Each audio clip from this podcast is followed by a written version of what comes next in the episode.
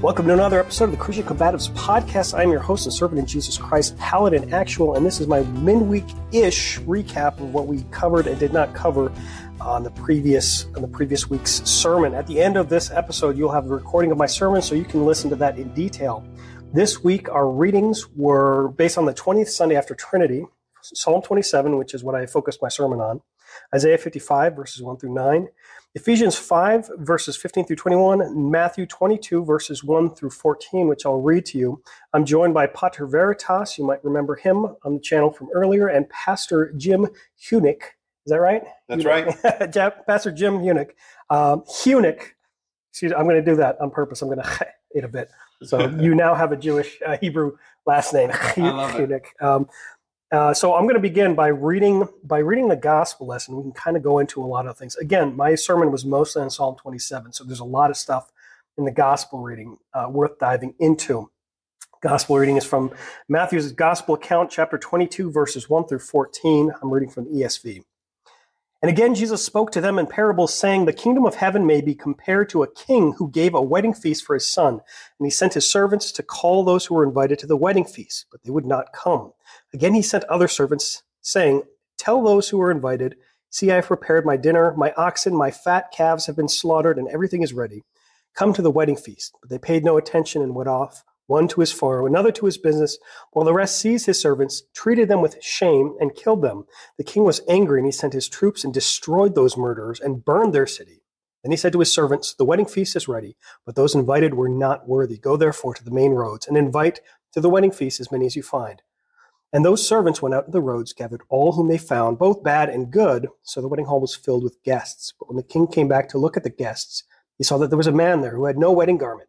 And he said to him, Friend, how did you get in here without a wedding garment? And he was speechless. And the king said to the attendants, Bind him hand and foot and cast him into the outer darkness. In that place there will be weeping and gnashing of teeth, for many are called, but few are chosen. This is the gospel of the Lord. This is one of those uh, gospel readings that I love ending with that. This is the good news the good news is there's weeping and gnashing of teeth, and some people will be bound and thrown into the outer skotos. They're cast out into the darkness. Cast out into the yeah. darkness, yeah. All right, so what jumps out to you guys on this? Uh, have you preached on this text someone recently, or I, I haven't preached on this recently. Um, for me, I always start when I when I look at a, a text like this, and I look at the at the plot yeah. of Matthew, and and back up and say what's been going on here, and we get this uh, uh, an ever increasing conflict between Jesus and and the authorities and the leaders in Jerusalem.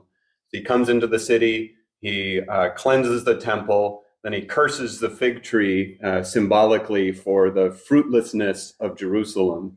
Um, and the the leaders challenge his authority, and then he tells two parables that uh, right before this that are all about these leaders who are unfaithful, the parable of the two sons and the parable of the tenants.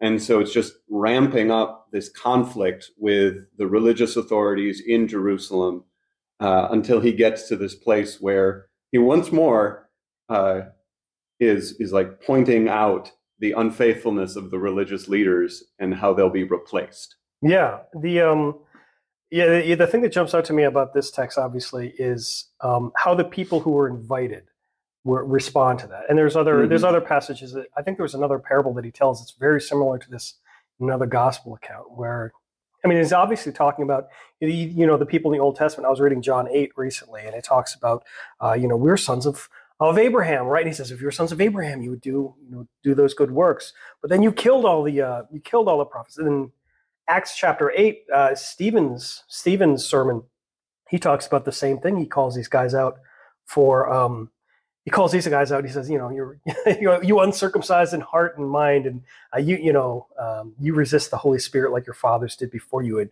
and how many of the prophets did you kill? You, did your fathers kill, and you're proud of your heritage. I think it's even worse than that in his sermon. He's like, yeah, uh, which of the prophets did they not? Did kill? they not kill? yeah, I'm thinking that that the people, the common people, must have almost wanted to even pay to see Jesus and the Pharisees. converse with each other. This is going to be good. but I was I was reading about the Roman Empire as us men do um, recently, recently, and uh, and they were talking about uh, Cicero. And Cicero is this politician who's uh, extremely incompetent in a lot of the things that he does and a lot of his military conquests. But he's very well known for his, his oration, his oratory skills, and um, and it was it was a, almost a form of entertainment at the time when you would have people gathered together and and you would have disputations even even court cases. So Cicero wasn't a lawyer in the sense that we would understand a lawyer, but in the sense of somebody who is famous for arguing cases because he's entertaining and he could stir up the crowds and stuff like that. So so absolutely, I could see confrontations like this being pinnacle entertainment.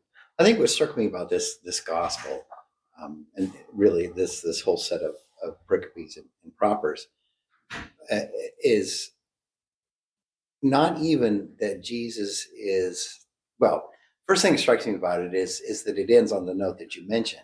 Oh. This is not a gospel for the for the faint-hearted.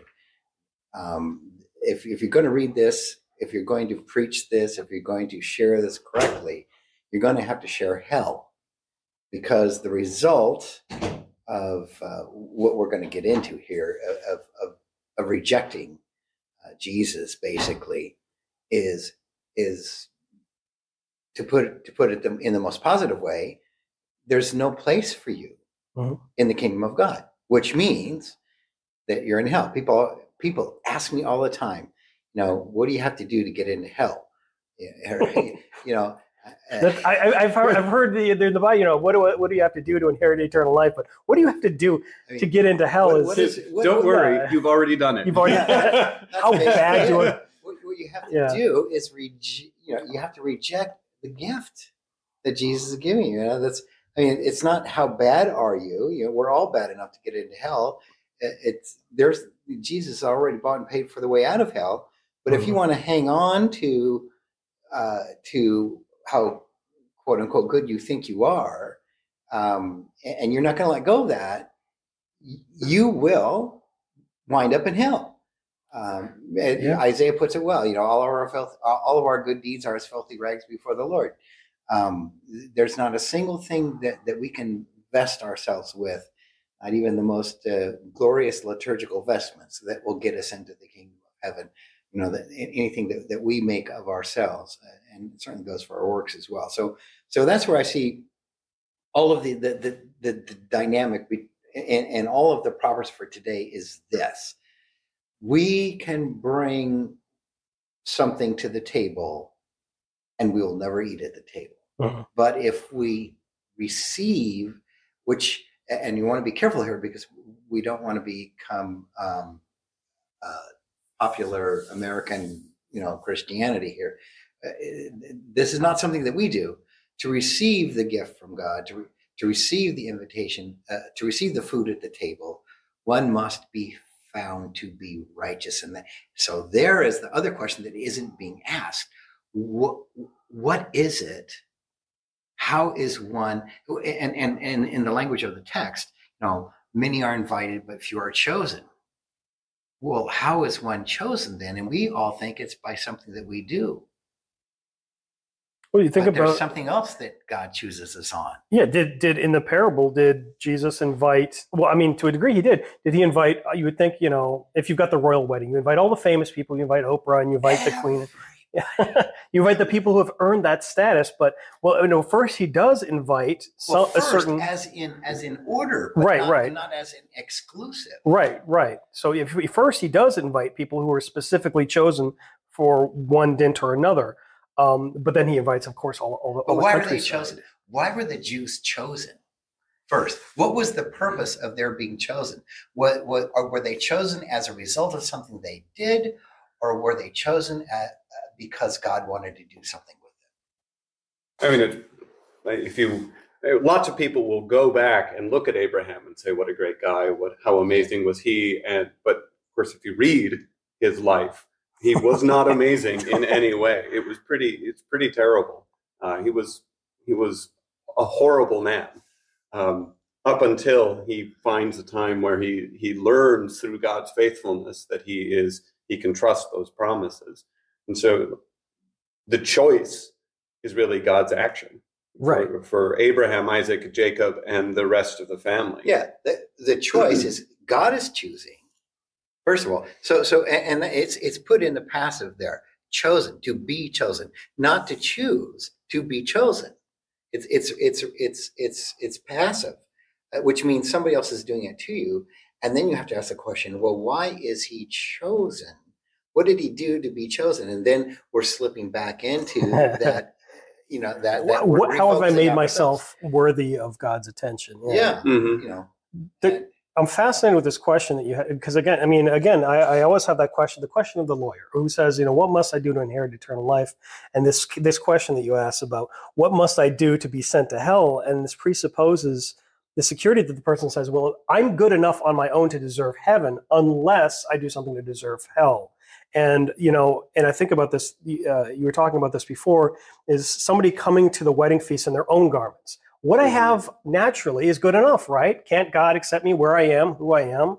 Uh, I just have to do something especially bad to be kicked out of the wedding feast. But that's not what the parable says at all. So, how what do you make of the garment of the uh, the wedding garment? What is what is being said here by by being clothed in a wedding garment, and this this guy doesn't have one? Well, the, the I mean, historically, theologically, there are two different things going on. Historically, but it ties nicely with the theology historically, when a rich man threw a wedding, he provided the the the wedding the wedding garment. In fact, they're they're in you know in the Greek it, it talks about specifically the wedding clothes. Mm-hmm. So there were clothes, and and we were in Chinatown yesterday, mm-hmm. and Chip was pointing out, you know, this is this is the wedding dress for this region. This is what they wear. They just don't wear anything they wear this specific dress, this specific color, this pattern. That is the wedding dress for there. So they're in the same way you're talking about the Far East there. Now we're talking about the Near East with, with Jesus and, and his culture. Um, they have wedding, a wedding dress, a, a wedding vestment that you wear to the wedding and and by the in the rich weddings it was provided by the one who gave the wedding in this case the king which there there's also something great in the parable if, if we have time to get to it about you know who are all these people in the parable and why are they who they are. But um so so historically you wear what is given to you. Uh-huh. you don't presume to come in and wear the wrong clothes at the wedding wedding. So that's that's number one. And then theologically that makes great sense because what is given to us is much better than anything we could bring in. It's it's the difference between uh, coming to the wedding as as we are, filthy, stinking, rotten, putrid. You know, flies coming up from us. We need to we need to be another a passive again. We need to be brought in by the slave, the douloi of of the of the king. We need to have our clothes nasty, nasty clothes you remember well, these are people coming in from the street. Right. This you is the invitation remember well, and the yeah. thing to remember here is even even the jews from god's point of view are people from the street. You you remember in, in our church in ontario uh-huh. when you were when you were a young kid remember the people that i let live next door to the church in the in the in the in the in the trailer there because they had no home? You remember what they smelled like? Yeah. It was do, yeah. terrible it was terrible. So to come to, to come into the wedding feast, that's that's what that's what we mm. smell like with our sin. We need to be not only deloused but sprayed with you know uh, antiseptic and, and everything else washed clean baptism you know that comes to mind clothed with christ clothed, clothed with, christ, with christ, clothed with the wedding garment all these things you you not only do you, not only is it is it right you're invited to come in you should you should dress well. Well, you haven't got good enough to dress in, and you stink to high heaven.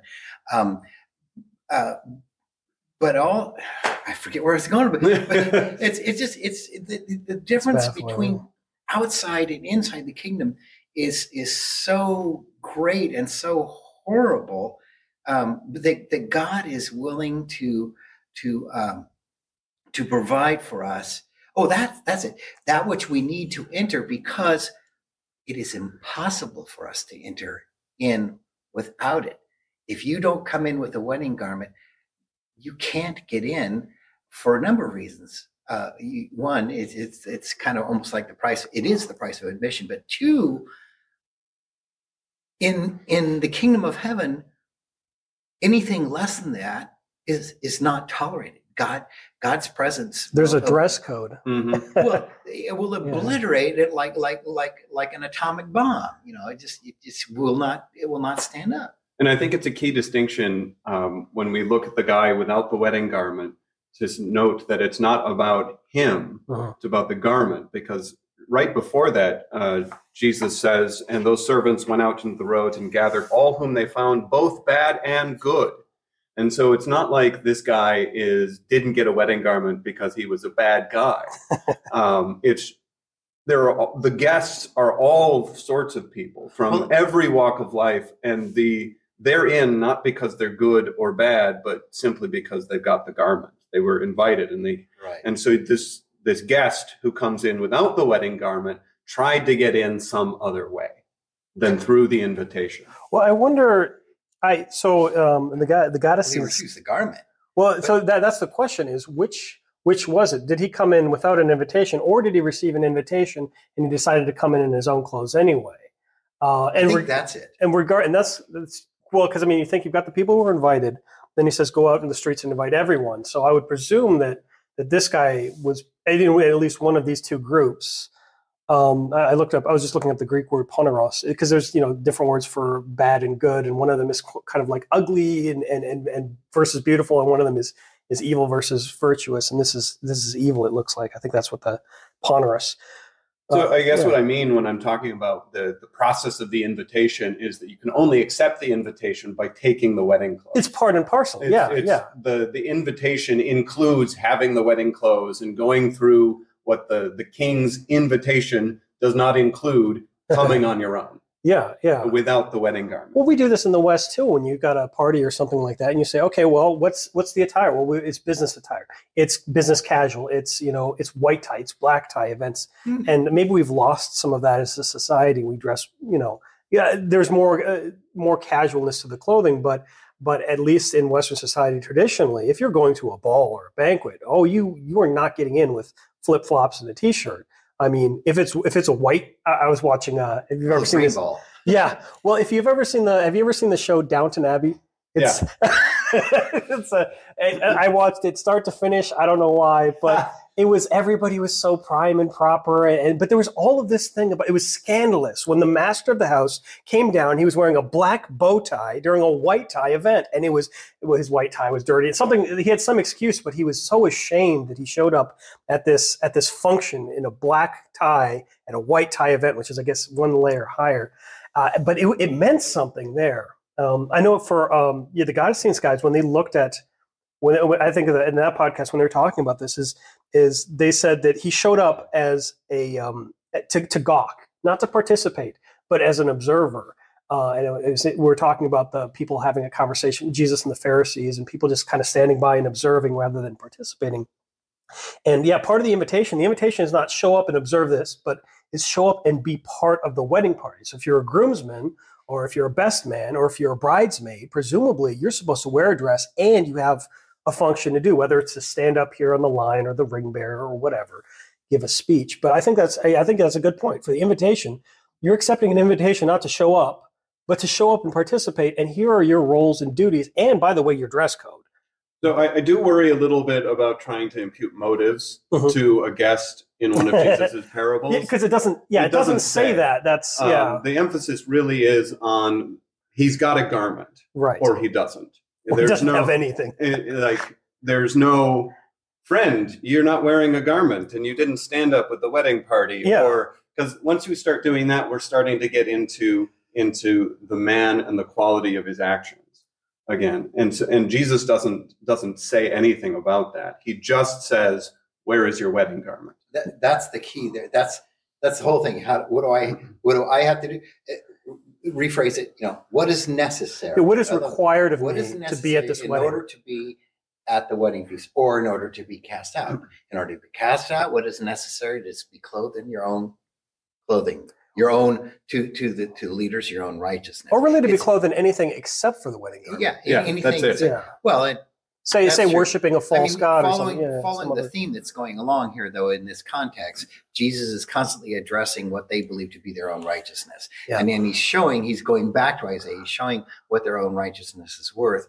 Uh, on the other hand, in you know, I I, I presume to to think that if this were written in English at the time, that go out and invite both the good and the evil would have been in quotes because that's really referring to our measure of good and evil, not God's. Uh-huh. And and uh, you know, which which again gets this whole thing that Jesus is trying to to to to explain here. So, you know, I, for me, the we tend to focus a whole lot on that part where they cast the guy into the outer darkness because we're like, oh no! Yeah. And I think the, the they want to tie him up first, the, which seems excessive. yeah, but he's not going to do well even without. And we get this uh, this sort of like, oh no, what do I do? How do I get my How wedding garment? Yeah, and there's sort of a moment of panic. I think the scandalous thing about this parable, though, is that it's the that Jesus is speaking to the people who think they've got it in the bag Mm-hmm. Like it's the the leaders, the the high. Priests. I'll be good with the, the garment I have. Yeah, I yeah, and and they're the ones who are are the like the people respect them as the leaders of their religion. They're the authorities. They're the smart guys, and they're the ones who say no. Yeah. To the invitation. Yeah.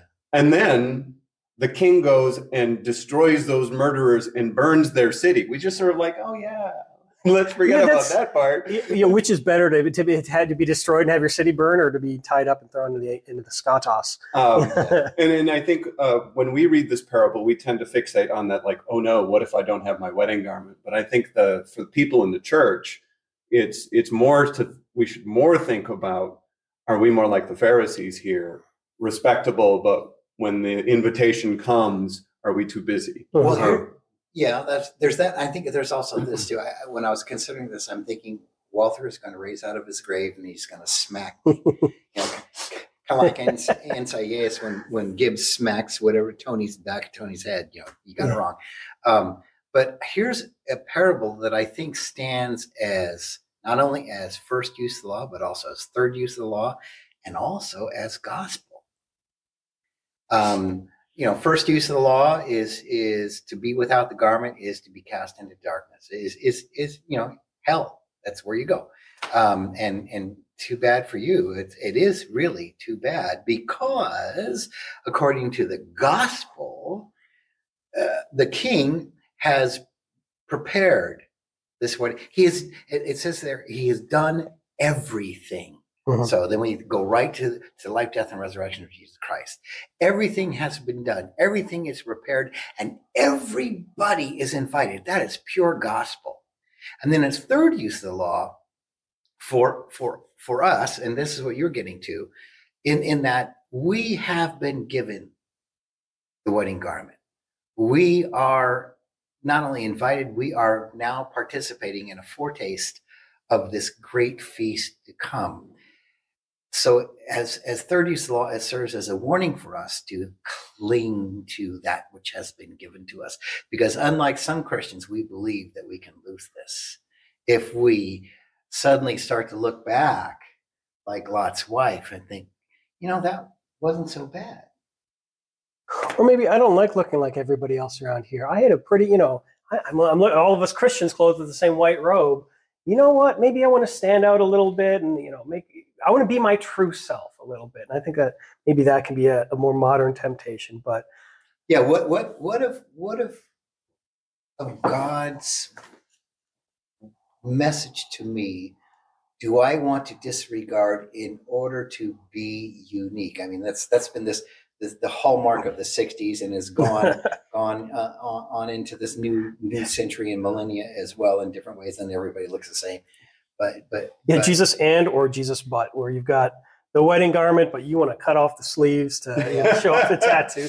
Yeah. So and and how you know how how many ways do we cut off? Do we modify the garment? You know, with our with our own dress. You know, uh, you know Jesus Jesus will uh, Jesus loves me, and and I'm glad for His forgiveness. Uh, except for that part about homosexuality, because I'm going to embrace my homosexuality because my Jesus made me this way. my, white robe would look better tie dye. So mm-hmm. And then all of a sudden, it's not no, the same garment. That's dedicated. Rainbow. Whatever. Rainbow. all y'all the same. Anybody? And know, all those hippies. If you're not wearing white or black, you, you, are in the wrong. And, and, I don't, and I don't mean to. And I don't mean to make homosexual the big sin.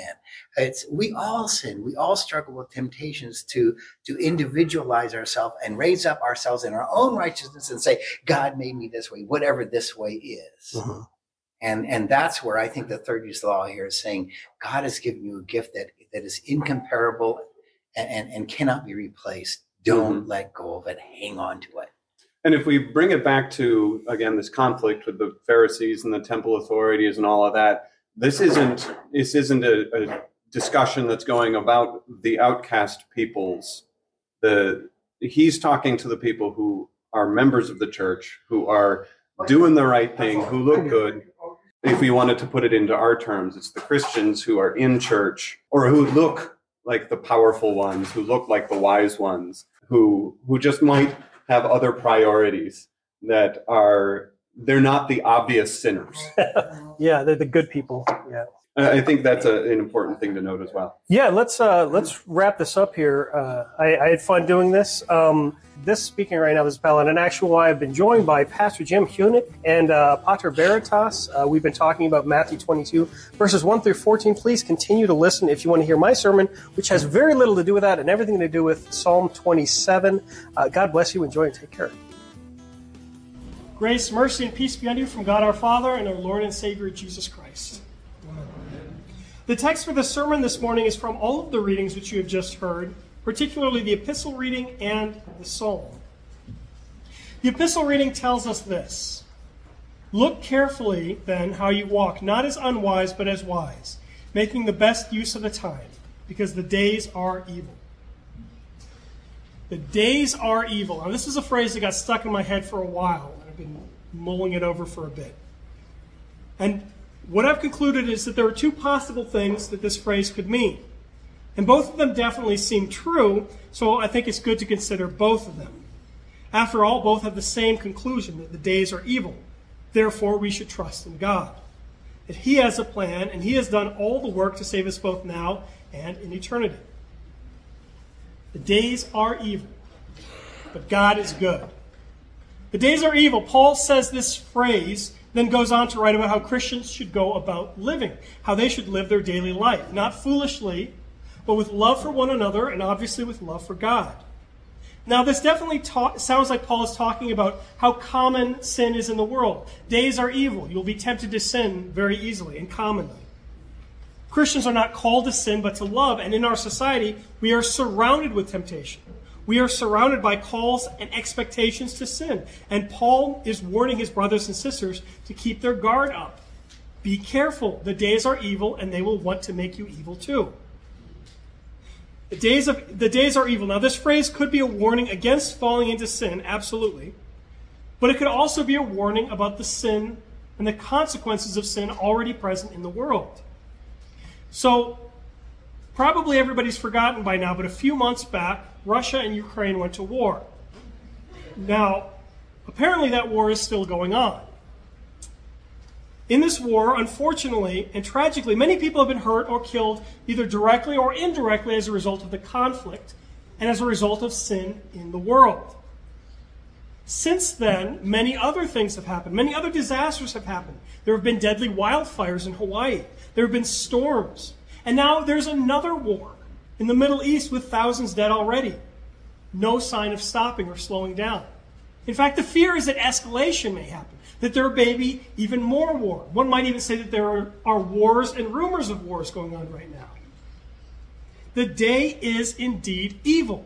The day is indeed evil when Christians and all people have to fear for their life. That is an evil day when you have to worry about your well being, when you have to worry about your family, and when you have to worry about their future. This is not the life that God intended for you. This is not the life that God intended for the world.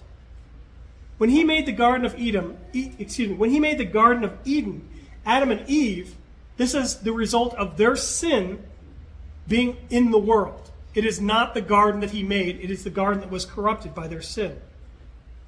So, either way, the day is evil either because the world will try to make you sin and try to make you cooperate with sin, be complicit in sin, or overlook sin.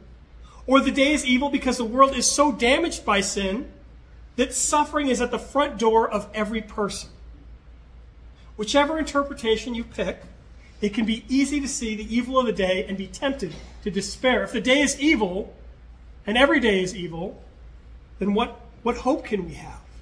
It seems like things are getting worse and worse every day, more and more sin, more and more suffering. How bad could it possibly get?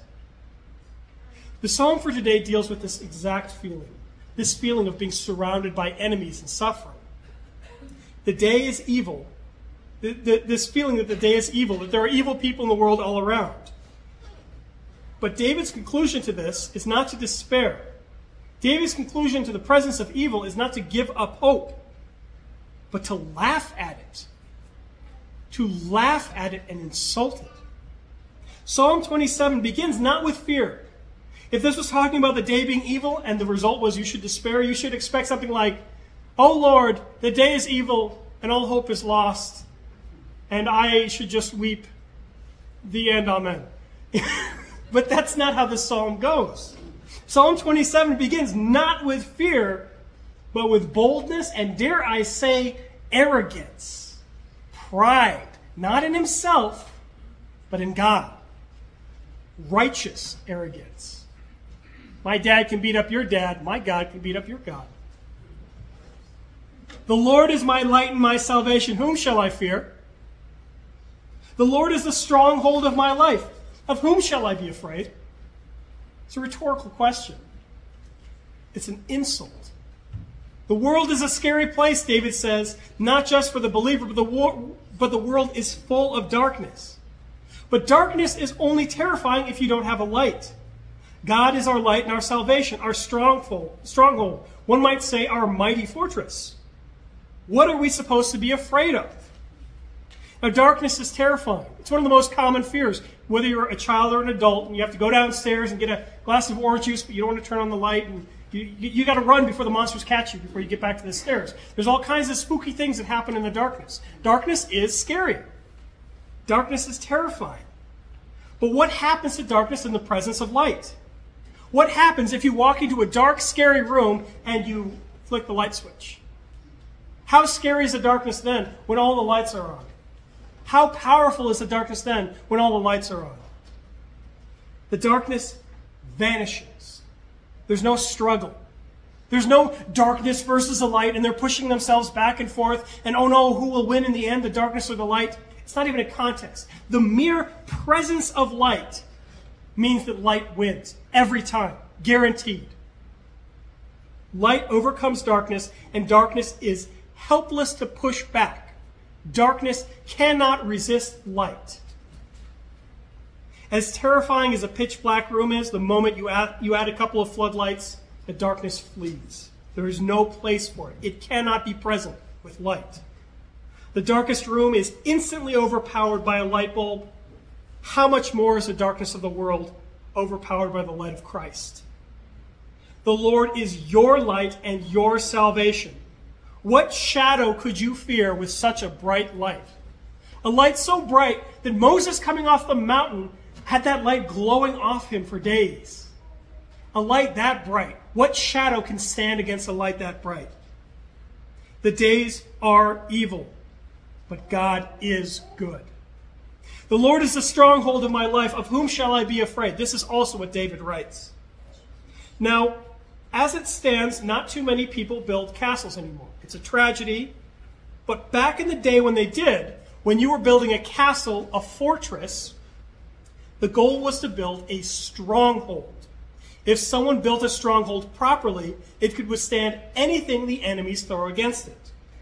Now, if you've ever watched any movies of medieval warfare or, you know, whatever, castles are often attacked by battering rams and catapults and all these things designed to try to take down these walls. And over the course of the day, of course, in the movie, in the course of a single day, the castle is overrun. Now, in actual military history, that never happens. That never happens. If a stronghold was built right and nobody opened the door and let the enemies in in a Trojan horse, for example, if the stronghold was built properly, it was so effective it wasn't worth attacking. What could you do against a stronghold? Indeed, if somebody wanted to conquer a stronghold, they would have to lay siege against it. This didn't mean knocking down the walls. You couldn't do it. Try as hard as you can, you couldn't knock down the walls. But you would surround the castle and wait, and hopefully the people inside would run out of food and water. Now, this is a problem if they had wells inside and they had some sort of some sort of food inside, but hopefully you would you would be able to wait them out. And this would mean waiting for years. If you're familiar with the Trojan War, in theory, that took 10 years to lay siege to Troy.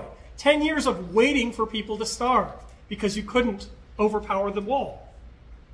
Now, any enemy foolish, foolish enough to try to outright attack a mighty fortress would, at best, imagine a soldier says, I'm going to take on that castle over there because I'm such a big bad soldier, I'm such a big bad enemy, and who cares about a castle? I'm going to take it.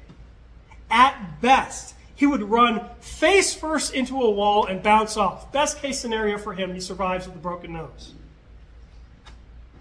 And at worst, if an enemy attacked a castle, they would suffer terrible losses in the assault and gain nothing.